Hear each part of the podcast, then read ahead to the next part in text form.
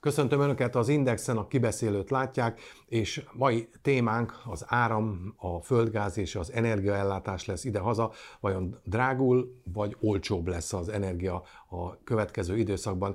Ehhez hívtuk szakértőként a műsorba Holoda Attillát, aki energiapolitikai szakértő. Köszönöm, hogy elfogadta a meghívást, és adódik az első kérdés rögtön, hogy a hétvégén több helyen is megjelent az a nyilatkozata, amelyben azt jósolta, vagy azt mondta, hogy az első érkező uniós pénzekből a kormányzatnak ide-haza okos mérőkre kellene fordítani ezt az összegnek egy jelentős részét, mert hogy vélhetően ezáltal olcsóbbá tehető az áram. Igen, hát ez egy, ez, ez egy elméleti megközelítés nyilvánvaló, hogy az olcsóbbá tehető az a kormányon múlik, hogy mennyire és hogyan. Itt azt kell látni, hogy Európai Uniós tagállamokban már eh, sokkal inkább elterjedt az, hogy okos mérőrendszereket fölépítve vagy fölszerelve az adott fogyasztóknál eh, képesek arra a fogyasztók, hogy eh, kössenek olyan áram vásárlási szerződést a, a szolgáltatókkal, hogy abban az időszakban veszik az áramot, amikor egyébként a piacon olcsóbb. Ugye nem nagyon szokták ezt figyelni egyébként a lakossági fogyasztók, különösen nem, de napon belül is változik az áramára, de hogyha mindenki belegondol, akkor ez mondjuk természetes. Amikor jobban süt a nap, akkor hirtelen sokkal nagyobb mennyiségű az áram, és akkor nyilván lemegy az áramára, és hogyha valaki képes arra, hogy olyan rendszert működtessen, Eh, hogy akkor kapcsolja be bizonyos eszközének a használatát, mondok rá példát. Például az autó ott áll a garázsba, és csak akkor töltöm eh, az elektromos autómat, amikor olcsóbb eh, az áram, vagy éppen beprogramozom előre a mosógépet, vagy épp a mosogatógépet, berakom a dolgokat, és van egy vezérlő rajta, ami akkor indítja el, amikor éppen kapja a jelet a szolgáltatótól, hogy most olcsóbb az áram, és a szerződés alapján te jogosult vagy arra, hogy vegyed. Nem olyan távoli ez egyébként a, a, az embereknek a gondolkodásától, hiszen gondoljunk vissza, hogy azért korábban, hát 15-20 évvel ezelőtt is volt már olyan, hogy éjszakai áram. Azért volt az éjszakai áram, arra motiválták az embereket, hogy éjszakai árammal melegítették föl például a villanyjal működő bojlerekben lévő vizet, és akkor nem a drága időszakban, amikor nagyon sokan fogyasztanak, hanem az olcsóbb időszakban fogyasztották el. Tulajdonképpen ez lenne a dolognak a lényege. Én úgy tudom, hogy ez mondjuk annyiban nem újdonság, hogy amikor legutóbb a kormány belenyúlt a napelem programba és módosították az erre vonatkozó rendeleteket, illetve szabályozást, ezt már előírták, hogy január 1 ennek így kell lenni? Hát az, hogy így kell lenni valaminek. Tehát, hogy, hogy okos mérőkkel lehet indítani. E, igen, de ez csak az új rendszerekre vonatkozott, Igen. tehát az újonnan felszerelő rendszerekre. Itt pedig arról szól a dolog, hogy a meglévő rendszereknél is, e, és nem csak azoknál, akik képesek termelni, hanem azoknál is úgy működjön ez a dolog, akik egyébként csak mondjuk úgy, hogy szimpla fogyasztóként lépnek föl, tehát egy egész egyszerű e, lakossági áramfogyasztó, vagy ipari áramfogyasztó, hogyha képes ütemezni a saját feladatait, akkor köthet arra szerződést, ha van okos mérője, de mivel nincs, Pontosan ezt a célt szolgálja az Európai Uniós projekt, ez az úgynevezett EU Power nevezetű projekt, ami azt célozza meg, hogy erre adunk pénzt a lakossági fogyasztóknak és a kisebb ipari fogyasztóknak is, mivel nincs mindenkinek arra pénz, hogy kicserélje a saját villanyóráját ilyen okos rendszerre, ezért természetesen ezt biztosítana ebből a pénzből az Európai Unió. Egy korábbi interjúban azt mondta, hogy tulajdonképpen a hazai rezsiár, rezsicsökkentés egy átverés volt. Ez mire alapozza? Hát alapvetően ugye ez egy hosszú folyamat, tehát azt kell látni, azért már tíz éve van rezsicsökkentés Magyarországon, e, és a tíz év alatt azért sok irányba mozdult el a földgáznak is, meg a villamos energiának is az ára. Volt egy időszak, amikor nagyon lement az ára a nemzetközi piacon, miközben mi még rezsicsökkentett áron, úgymond csökkentett áron kaptuk. E, ugyanakkor, e, hogyha valaki akkor figyelte a piaci árviszonyokat, akkor azt tapasztalhatta, hogy bizony a piacon sokkal olcsóbb, mint amennyiért nekünk úgynevezett rezsicsökkentett áron adták. Tehát volt egy nagyon hosszú időszak, nagyjából 2014 közepétől egészen 2021 közepéig, amikor az ár bizony eh, nyerességet termelt a, az állam számára, az állami vállalat számára, és ezt a nyereséget gyakorlatilag a fogyasztók fizették meg.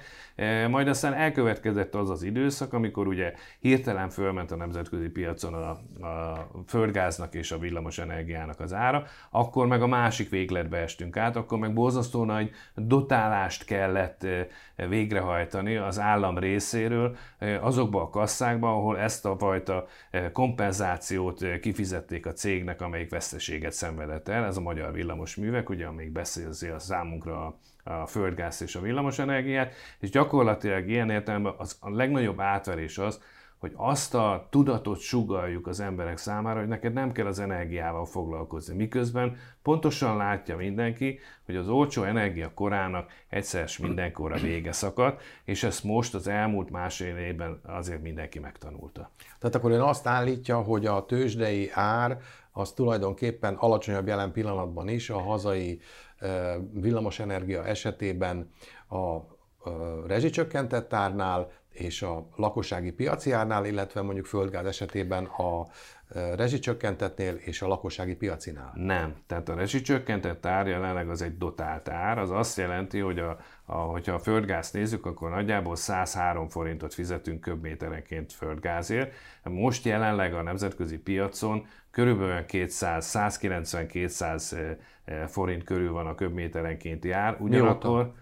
Hát ez most már azt lehet mondani, hogy nagyjából elmúlt év októberétől kezdődően egy olyan 30 és 40 eurós árat tapasztaltunk a piacon. Volt ugyan egy megingása az Igen, de bocsánat, a szabába vágok, miatt. előtte volt egy, egy pánik időszak, amikor elindult a, az orosz-ukrán háború. Nagy, nem csak akkor, már azt megelőzően. 2021 őszétől kezdett felmenni a, a földgáz ára a piacon, és onnantól kezdve azt tapasztaltuk, hogy akár 100-200 eurós árak is voltak a piacon, ez tartott nagyjából egy olyan másfél évig.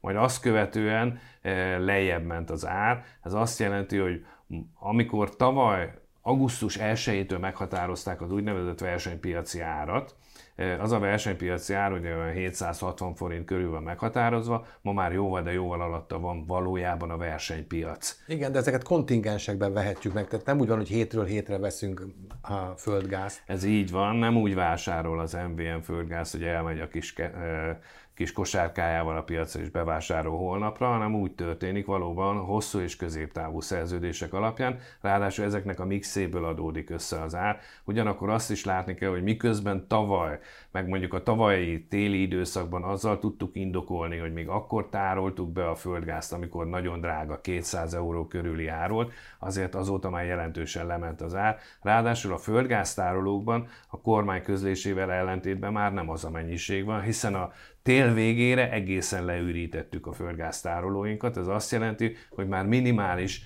a nagyon drágán megvásárolt gáz benne, és ugye, ahogy ön is mondta, ezek hosszú távú szerződések, de hosszú távú szerződés nem azt jelenti, hogy egy fix ár 15-20 évre, hanem valamilyen követő ár, és ez a követő ár nem mást követ, mint magát a nemzetközi tőzsdei árat, bizonyos késéssel, de követi. Ez azt jelenti, hogy már az oroszok számára is ezt az alacsonyabb árat fizetjük, hiszen most már az elmúlt most már nagyjából egy év alapján már azt mondhatjuk, hogy nagyjából 30 és 40 euró közötti árat tapasztalhatunk. Tehát ön azt állítja, hogy ami, amit nyáróta elkezdtünk betározni a tárolókba idehaza, az már csökkentett áron érkezett miért ezeket továbbra is azt kérdezem, hogy tehát nem egy időszakra kötik meg egy összegért? Nem, nem, nem, nem. nem Hanem de... az időszakon belül is elkezdik követni, de milyen ez, időszakon belül? De ez mindig így szokott lenni egyébként, ez nem egy új dolog. Minden hosszú távú szerződés úgy köttetődik meg, hogy azt mondják, hogy kiválasztanak bizonyos paramétereket, Bocsánat, amiket milyen figyelnek. hosszú ez a hosszú távú? Hát a hosszú táv Magyarország kettő, esetében... Egy-kettő? Eh, nem, Magyarország esetében a szerződés az 10 plusz 5 évre szól, de meghatározzák az úgynevezett árformulával, hogy hogyan árazzák minden egyes hónapra eh, az arra eső eh, földgáznak az értékét, és megnézik az előtte való hónapnak a átlagos, súlyozott átlagos értékét, és ahhoz képest árazzák be azt a gázt. Tehát, hogyha lecsökkent a gáz ára eh, tartósan egyik-másik hónapra, mondjuk mondok rá példát, mondjuk két hónappal ezelőtt nagyjából a piacon olyan 38 eh, és 36 euró körüli ár volt. Az most két hónap után pontosan ezt az árat kell nekünk fizetni az oroszoknak.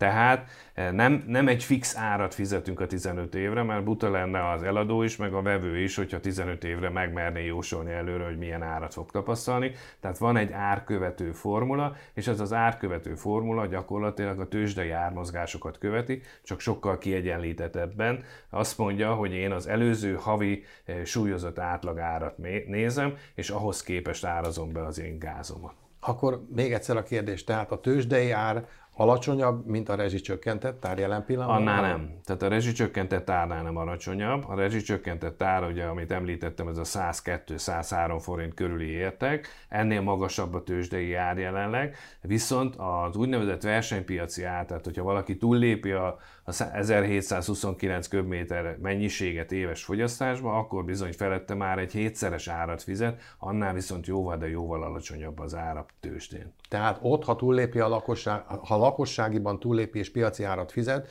ott illendő lenne elkezdeni csökkenteni, hát vagy hozzá illendő. közelíteni. Így van, ugye ez nagyon múlik azon, hogy ki mennyit fogyaszt. Tehát, hogyha mondjuk van egy átlagos fogyasztó, azt lehet mondani, hogy egy átlagos fogyasztó kb. 2500-3000 köbméter között fogyaszt. Az azt jelenti, hogy nagy valószínűséggel túllépi ezt az 1729-es köbméter, tehát a maradék mennyiségre arra egy jóval magasabb árat fizet. Még hogyha össze is vetjük ezzel az alacsony ár tartalommal, plusz még rájön ez a nagyon magas ártartalmú, akkor is az jön ki, hogy ez az összevont ár bizony egy 2500 köbméteres fogyasztásnál már jóval felette van a tőzsdei árnak.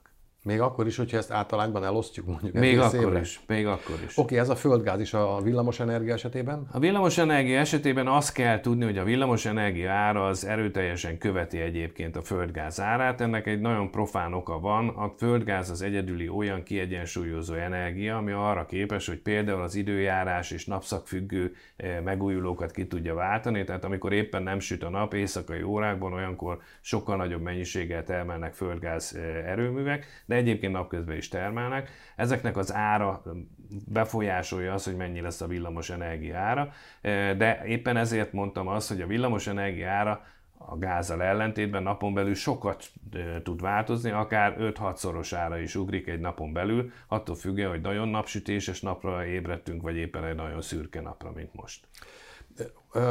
Miért van az, hogy csak egy ilyen földgáz vagy villamosenergia piaci központ van, amire elkezdtünk egy éve figyelni, korábban nem csak a szakértők foglalkoztak vele, ez a TTF, ha jól emlékszem, ez a Így holland van. piac.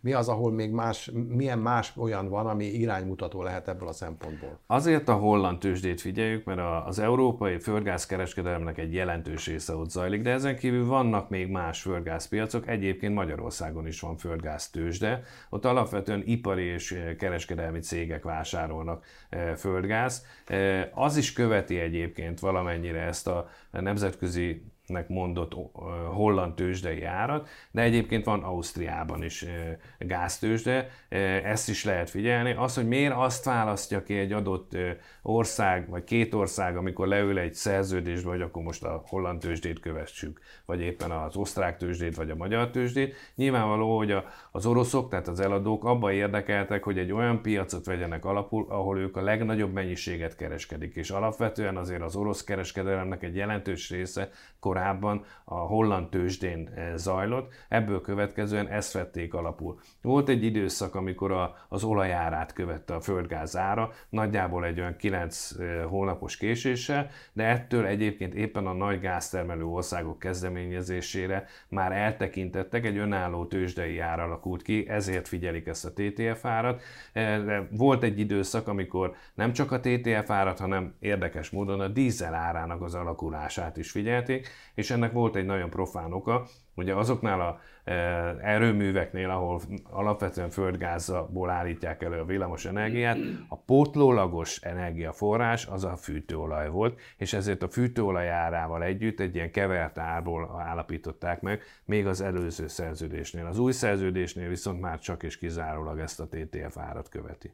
Többször is említette az orosz földgázt. Ugye tavaly, amikor beütött a, a, az energiaválság a háború nyomán, Magyarország és Szlovákia, tehát azok az országok, amelyek tenger nélkül léteznek az Európai Unión belül, mentességet kaptak, illetve halasztást kaptak arra, ahhoz, hogy csökkentsék függőségüket Oroszországtól. Ez mennyiben változott meg, és honnan, van még, honnan kapunk még földgázt?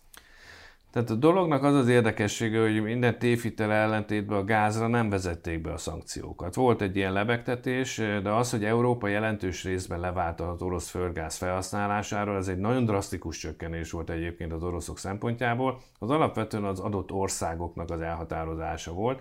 Magyarország, Szlovákia és egyébként Ausztria esetében a jelentős beszállító maradt továbbiakban is a Gazprom. És ugye Kiki saját vérmérséklete és korábbi piaci kapcsolatai alapján indokolta ezt, hogy miért vagyunk mi erre rászorulva. Azt tudom mondani, hogy jelenleg is Magyarország esetében az infrastruktúra, tehát a csővezetékek összekapcsolása lehetővé tenni, hogy bárhonnan vásároljunk földgáz, mint ahogy vásárolunk is. Alapvetően ahova érkezik ahonnan érkezik hozzánk földgáz. Ugye a, a horvát kapcsolat elsősorban LNG forrás, tehát folyékony földgáz felhasználásból. A románoktól egészen nagy mennyiségű gáz érkezett az elmúlt évben. Nagyon meglepő volt egyébként, mert korábban a románok egy, ezzel egy ellentétes politikát folytattak, illetve Ausztria, Szlovákia irányából érkezhet még hozzánk földgáz, és hogy ez most orosz eredetűje, vagy éppen a, a lengyelektől, Lengyelországból vagy Németországból érkezik, ez már azon múlik, hogy az adott kereskedő, aki ezt a gáz beszerzi, az honnan vásárolja meg. Szerbia felől? Szerbia felől ugye ez egy új vezeték, 2021. október 1-én lépett üzembe az úgynevezett török áramlat. Korábban is volt Szerbiával egyébként vezetékes kapcsolatunk, de akkoriban még csak tőlünk ment a gáz hozzájuk. Mi voltunk az úgynevezett tranzitországja Szerbiának, és a, a, az ukrán vezetéken érkező orosz gáz tranzitáltuk részben a szerbekhez. Aztán elkészült ez a vezeték, és ez a vezeték, az úgynevezett török áramlat, ez a negyedik nagy e, magisztrális útvonal Oroszország és Európa között. Hozzáteszem nagyságrendjét tekintve meg se nagyon közelíti egyébként a korábbi északi áramlatot, vagy éppen a Jamali vezetéket, de nagyon fontos az oroszok számára, hiszen jelenleg mindössze két nagy vezeték működik Oroszország irányából Európába. Az egyik a klasszikus testvériség vezeték Szlovákián és Ausztrián keresztül, a másik pedig ez az ön által említett Szerbiából érkező török áramlat. Nos, akkor arányaiban tekintve hogyan csökkent az elmúlt egy évben, másfél évben az orosz gáztól való függőségünk? Sikerült valamennyit lefaragnunk? Hát nekünk nem nagyon, nekünk nem nagyon. Magyarország esetében még mindig azt tudom mondani, hogy az orosz gáztól való függőségünk meghaladja a 80%-ot. Viszont Európa esetében ez egy drasztikus változás volt, mi 2021... A gyakorlatilag eltűnt. Gyakorlatilag eltűnt. Mi 2021 közepén Európában nagyjából naponta 450 millió köbméter orosz földgáz érkezett, most ez alig éri a 80 millió köbméter, tehát durván a hatodára, hetedére esett vissza ez a mennyiség. Ez egy nagyon komoly érvágás az orosz bevétel oldaláról nézve, és egy nagyon komoly elhatározás Európa oldaláról, hogy megpróbálta az orosz dominanciát ilyen drasztikusan lefaragni. Én személy szerint azt gondolom, hogy az orosz gáznak lehet is és kell is, hogy legyen szerepe a későbbiekben a az európai földgáz ellátásban, hiszen azért Oroszország mégiscsak a harmadik legnagyobb eh, földgáz termelő ország a világon, eh, de ezzel együtt eh, én megértem azokat a politikusi elhatározásokat elsősorban a nyugat-európai országoknál, ahol egy ilyen drasztikus döntéssel gyakorlatilag függetlenítették magukat teljes egészében az orosz vezetékes földgáztól. Ugye éppen tavaly kötöttünk egy hosszabb időre szóló szerződést a Gazprommal, Tíz év? 2021-ben kötöttük egyébként, 2021 novemberében, 10, 10 plusz 5 évre. évre.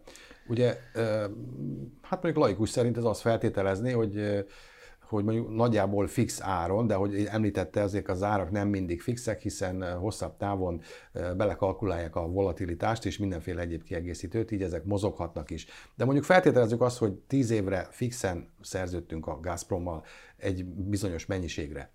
A hónap közepén, most 2023. november közepén azonban indítottunk egy kötelezettségszegési eljárást az unión belül, mondjuk hozzánk csatlakozott Szerbia és Észak-Macedónia is, méghozzá Bulgária ellen. És ugye az volt a, a magyar vád lényege, hogy a bolgárok bejelentették, hogy a rajtuk keresztül átmenő orosz gázra kirót tranzitdíjat fel fogják emelni, és gondolom én azt gondoltam, hogy ezt Magyarországra kell terhelni. Ha velünk szerződik a Gazprom, akkor ugye én azt gondolnám, hogyha valakivel szerződök, és azt mondja, hogy fix, mondjuk azt, hogy fix díjért kapok valamit, akkor annak fix lesz a díja most is, és két év múlva is. És hogyha mégis olyan körülmények jönnek elő, amelyek miatt meg kell emelni a gáz vagy a gázszállítás díját, akkor mondjuk azt a szállító fogja vállalni, tehát ebben az esetben a bolgárok által megemelt tranzitdíjat nem Magyarország felé kellene benyújtani, hanem a Gazprom felé. És ez nem? így is történt, ő jól látja ezt a dolgot. A bolgárok nem a magyarok felé nyújtották be ezt a tranzit Akkor miért kezdeményeztünk kötelező? Hát ez egy nagyon sajátos elképzelés a, a magyar külügy részéről, aki a, a szerb külügyel összefogva, meg az Észak-Macedónnal összefogva, ők úgy gondolták, hogy majd ők az Európai Unión belül megpróbálnak elindítani egy kötelezettségszegési eljárás. De azt kell látni, hogy itt egyértelműen egy bolgár eh, geopolitikai döntés van a háttérben. Én azóta olvastam erről elemzést, ahol a bolgár eh, pénzügyminiszter is azt mondta, hogy nem sok reményük van arra egyébként, hogy az oroszoktól be tudják szedni ezt a, ezt a pénzt, de nem Magyarország számára nyújtották be ezt a számlát, eh, a 10 euró egyébként egy jelentős mennyiség, tehát hogyha az előbb beszéltünk róla, hogy nagyjából 40 euró körül van a megavatóránkénti ár, a bolgár plusz adó, eh, amit a szállítóra ő ráterelt, az 10 euró megavatóránként, tehát az a 25 százalék. Tehát, hogyha ez direktben jelentkezne nálunk, akkor valóban ez egy nagyon komoly érvágást is jelenthetne. Ugyanakkor önnek teljesen igaza van, egy ilyen szerződés esetén mindig rögzítik azt, hogy mi az átadási pont. Így a Magyarországra érkező földgáz vezeték e- esetén e, a belépési pont az Kiskundorosbánál van. Addig minden költség a szállító terheli, azaz a Gazpromot, így aztán a bolgárok nem is nekünk nyújtották be ezt a számlát, hanem a Gazpromnak. Hogy aztán a Gazprom fizete vagy se, én úgy tudom, hogy nem. E, ez némi belpolitikai válságot is okoz egyébként a bolgároknál, akik már elismerték, hogy talán mégis ki kéne venni az ezzel kapcsolatos várakozást a költségvetés elő tervéből. Ezzel együtt itt egyértelműen az látszik, hogy és ezt én magam is el szoktam mondani, hogy ha, ha korábban az oroszok azért változtatták meg az irányt Ukrajnán keresztül, és azért terelték át déli irányba, mert az ukránok úgymond megbízhatatlanok voltak, akkor most kaptak helyette három kvázi megbízhatatlan ország. Az ukránok cserébe. is megemelték a tranzitdíjat a végén. E, igen, fölemelték, de ők alapvetően ugye a kőolajról beszélünk, és a kőolaj esetén jött ez a, a tranzitdíj emelés. E, nyilvánvaló, hogy amikor nagyon drága valaminek az ára, abból a tranzitálással foglalkozó országok megpróbálnak valamilyen úton módon részesülni. Hogyha nekik olyan szerződésük van, hogy követi mondjuk az áremelkedést, akkor nincs gondjuk vele, mert akkor automatikusan követi nagy valószínűséggel Magyarország esetén is amikor mi tranzitálunk, hiszen Magyarország nagyon komoly tranzitország, eh, akkor valami fajta követéssel mi is, mi is tudjuk érvényesíteni az árainkba azt, hogy emelkedett a piacon az ár. A bolgárok esetében, hogyha ott valamilyen rögzített fix ár volt, vagy mondjuk a ukránok esetében, akkor az mondjuk úgy, hogy egy természetesen elvárható dolog, mint ahogy az államok is így szokták mondani, hogyha valahol valamelyik cégnek nagyon megy, gondoljunk csak az extra profit adóra Magyarországon, akkor az adott állam megpróbál abból részesedni. Ugyanezt próbálták meg a bolgárok és a, az ukránok. Arra nem is beszél, hogy a bolgároknál volt valami plusz egyéb adalék, hiszen a bolgároknak nagyon komoly vitáik vannak az oroszokkal. Ne felejtsük el, hogy ők voltak a második olyan ország, akikkel az orosz Gazprom megszüntette a gázszállítási szerződést, ugye először a lengyelekkel mondta föl, majd utána a bolgárokkal. Jelenleg Bulgária nem vásárol egyébként orosz földgáz, hanem e, Görögországon keresztül, egy új vezetéken keresztül jut hozzá azeri eredetű és LNG gázhoz. Viszont átengedi az Viszont gáz. átengedi az orosz gáz megfelelő ebből pénzért. igen. Így. Térjünk egy pillanatra vissza az áramhoz. Egy korábbi uh, interjúban olvastam öntől, hogy azt szorgalmazta, hogy Európában nekünk jobb, intenzívebben kellene részt venni az árampiacban, és hogy az lenne a megfelelő, hogyha ez mindenféleképpen látszódna a hazai árambeszerzésekben is. Ez hogyan gondolta megvalósítani? Alapvetően most, most egyébként Európa, így van, most is részt veszünk. Egyébként az intenzitás növelésére itt azt gondoltam, hogy ki lehetne jobban terjeszteni. Jelenleg is egyébként a szomszédos országokkal részt veszünk az úgynevezett másnapi kereskedelembe, Csehországgal, Szlovákiával. Alapvetően egyébként a visegrádi négyeket célozta ez a megközelítés. Azóta ez már bővült például a románokkal. Ez pontosan mit jelent? Ez azt jelenti, hogy gyakorlatilag mintha összevonták volna ezt a három-négy tőzsdét, és mindegyik tud mindegyikkel kereskedni. Korábban ez nem volt divat, tehát aki a cseh piacon kereskedett, az a cseh piacon vásárolt, cseh eladótól, és nagy valószínűséggel cseh fogyasztó számára. Aztán mivel azt mondták, hogy azért az a négy ország, a visegrádi négy ország azért sokkal jobban tudja mondjuk úgy a portfóliót kezelni, hogyha összevonjuk ezt a négy országnak mind az igényeit, mind a lehetőségre tehát a, mind, mind a, a beszállítói mennyiséget. E, ebből következően sokkal rugalmasabb lett a piac. Ezt egyébként 2012-ben vezettük be, aztán néhány ország csatlakozott még ehhez, de milyen szép is lenne, hogyha úgy tudnánk mi is kereskedni, hogyha mondjuk, e, mondjuk Franciaországban egy nagyobb mennyiségű akár nukleáris energiából vagy vízenergiából származó mennyiségű e, villamos energia jelenik meg a piacon, ahhoz a magyar fogyasztók is itt alapvetően nem a lakossági fogyasztókról beszélek, hanem az ipari fogyasztók és kereskedelmi fogyasztókról. De, a, de azt mondja meg, biztos benne van a hiba, hogy és akkor vennénk nyakra főre ezeket az áramokat Franciaországtól, mindenhonnan, de ezt hol tárolnánk? Hát az áramot nem lehet úgy tárolni, mint mondjuk a kőolajat, vagy a földgáz. Ezeknek a vásárlásoknak a, azt nem úgy kell elképzelni, mint a piacon, amikor megveszem a paradicsomot, berakom a kosárba. Itt lehet úgy vásárolni, hogy én egy hónapra előre, vagy két hónapra, vagy három hónapra előre meg tudom vásárolni az energia hordozók, azok ugyanolyan termékként működnek, mint akár az arany, akár a kőolaj, sok mindennel lehet úgy kereskedni, hogy határidős ügylettel vásárolom meg, és azt mondom, hogy három hónap múlva nekem szükségem lesz egy nagyobb fogyasztó számára, egy nagyobb mennyiségű villamos energiával, vagy éppen földgázra. Ugye a földgáz az könnyebben tárolható, a villamos energia esetén pedig kötök egy, egy szerződést egy ottani nagykereskedővel, aki ezt eladja, onnantól kezdve az ő felelőssége, hogy ezt be fogja tudni szerezni, és biztosítja számunkra. Az utolsó téma, amire szeretnék még rákérdezni, ugye itt állunk a tél kellős között, most már megjött a hó is, tehát elég hideg van. És a kormányzati kommunikáció arról szólt, hogy megfelelően feltöltöttek a hazai tárolók de ugye ez csalóka, mert az, hogy mekkora a magyar tároló, és mondjuk mekkora egy német tároló kapacitás, ez nem ugyanaz. Tehát ami mondjuk Magyarországon 100 egység, és annak a 80%-a van föltöltve, az lehet, hogy mondjuk egy Szlovákia esetében a magyarnak csak a fele, és ők azt mondják, hogy csak a felét töltötték fel, akkor az annyi, mint hogyha a magyarnak a negyede lenne megtöltve. Tehát ez hogy, hogy ez, állunk most? Ezt úgy kell elképzelni, egyébként Európa jól áll. Tehát most úgy fut neki Európa ennek a mostani téli időszaknak, hogy az európai földgáztárolók feltöltöttsége meghaladta a 98%-ot, köztük a magyaré is. Ugyanakkor, ahogy ön is mondja, nagyon lényeges, hogy az adott fogyasztáshoz képest mekkora az a töltöttség. Ugye Magyarország esetén a teljes feltöltöttségnél 6,5 milliárd köbméter tudunk tárolni, és hogyha a magyar fogyasztás az most már kevesebb, mint 10 milliárd, az azt jelenti, hogy nagyjából hát, 70%-át tárolóban tudjuk tárolni. De utána kell példa, tölteni valamikor.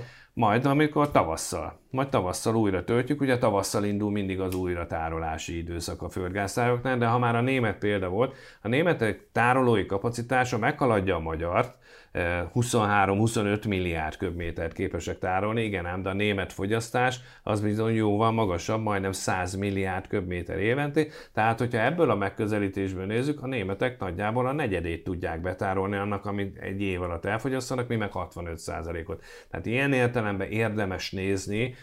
és ugye nyilván az újságírók szeretik a szenzációkat eh, tálani, és tavaly emlékszem rá, amikor mindig azzal jöttök, hogy bezzeg a németek már 100%-ra vannak feltöltve, vagy bezzeg a lengyelek. Meg a lengyel... a tároló kapacitást. Persze, mert mindig azt mondták, hogy a tároló kapacitáshoz képest nézem, de hát mondjuk a, már a lengyel példa, és ugye szeretünk a lengyelekhez hasonlítani magunkat, a lengyelek összes tárolói kapacitása 3,5 milliárd köbméter alatt van, viszont a fogyasztásuk 18 milliárd. Ez azt jelenti, hogy egy hatodát képesek letárolni az éves fogyasztásnak, mi meg a 65%-át. Tehát ilyen értelemben igen, vannak olyan országok, Magyarország, Ausztria, például Szlovákia egyébként, eh, akik sokkal jobban állnak tárolói kapacitás tekintetében a saját fogyasztásukhoz képest, mint más országok, ezek az országok, például Németország esetén számukra nagyon fontos az, hogy folyamatosan érkezzen is a gáz, akár csővezetéken, akár LNG szállítmányok formájában, mert ők nem képesek eh, mondjuk akár egy nagyon komoly ellátásbiztonsági zavar esetén önmagukat ellátni.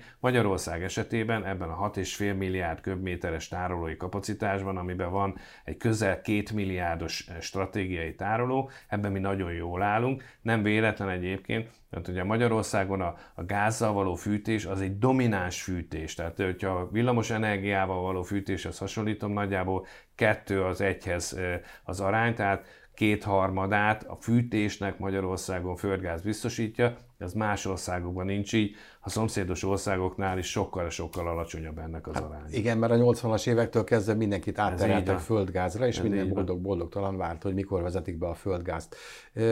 Ez a feltöltöttségi szint, ez a lakossági fogyasztásnak a 100%-át fedezi a téli időszakra? Igen, haza? abszolút, abszolút. Sőt, azt tudom mondani, hogy ez a mostani feltöltöttségi szint, ugye ebben a 6,5 milliárdban azért van egy stratégiai készlet, amihez csak akkor nyúlunk hozzá, hogyha ellátási zavar van. De mondjuk 4,6-4,5 milliárd körül van az a mennyiség, ami a normál kereskedelmi forgalomban benne van, és hogyha azt mondom, hogy a magyar lakosság teljes éves fogyasztása az olyan 4,2-4,4 milliárd, akkor azt tudjuk mondani, hogy gyakorlatilag a tárolóban benn van a lakossági fogyasztás számára szükséges gázmennyiség, és még annál több is. Sőt, egy ilyen téli időszakban összesen körülbelül 5 milliárd köbméter szokott elfogyni, tehát már felette vagyunk ennek. Ugyanakkor e, szeretném felhívni a figyelmet, hogy ugyanúgy, mint ahogy a kereskedelem is egy európai szinten liberalizált piac, ugye a tárolás is, tehát a tárolóinkban lévő valamennyi gáz az nem mind a magyar lakosság számára van oda betárolva, és nem csak a magyar fogyasztók számára. Nem bértárolás. Vannak bértárolás, így van, ez egy, ez egy jól átlátható, jól szabályozott üzletág, amivel élnek is. Én azt hiszem a szerbektől is A szerbeknek is van, így van, a szerbeknek is tárolunk. Egyébként a szerbeknek már tároltunk a 2000-es évek elején is, csak most kapta föl megint a sajtó, de már elég régóta végzünk számukra bértárolást. Ön mit gondol, befejező kérdésként, jövőre csökkenni fog a, a lakossági gáz és villamos áramdíja? Én úgy gondolom, hogy igen. Tehát Miután a azt, piacok normalizálódtak a háborús őrületet követően. Azt prognosztizálom, hogy igen, bár ugye manapság már nem lehet tudni, hogy mikor tör ki újabb és újabb háború, tehát ezeknek azért mindig van minimális hatása, de ilyen drasztikus hatása, mint a, az orosz-ukrán háborúnak, hogy magasan tartotta a korábban elindult magas árak színvonalát, és nem esett vissza még tavasszal és nyáron sem. Ilyenre azért nem nagyon lesz újabb példa, hiszen vélhetően olyan területen nem eh, fog kitörni megint valami hasonló konfliktus. Eh, ezzel együtt azt látni kell, hogy mivel az úgynevezett rezsicsökkentés és az ahhoz kapcsolódó minden intézkedés az egy politikai termék, mivel a jövőben választások lesznek, Európai Uniós és önkormányzati választások, így eh, könnyen elképzelhető, és én magam is azt prognosztizálom, hogy lesz ebben ezen a területen csökkentés, méghozzá megfelelő politikai célzattal, és ha bár ezt újabban is meg lehetne tenni, vagy mostanában is, de azért én várom azt, hogy lesz ilyen csökkenés. Holoda Attila, nagyon szépen köszönöm. Köszönöm én is. Önöknek pedig köszönöm, hogy velünk tartottak, a kibeszélőt látták, viszontlátásra.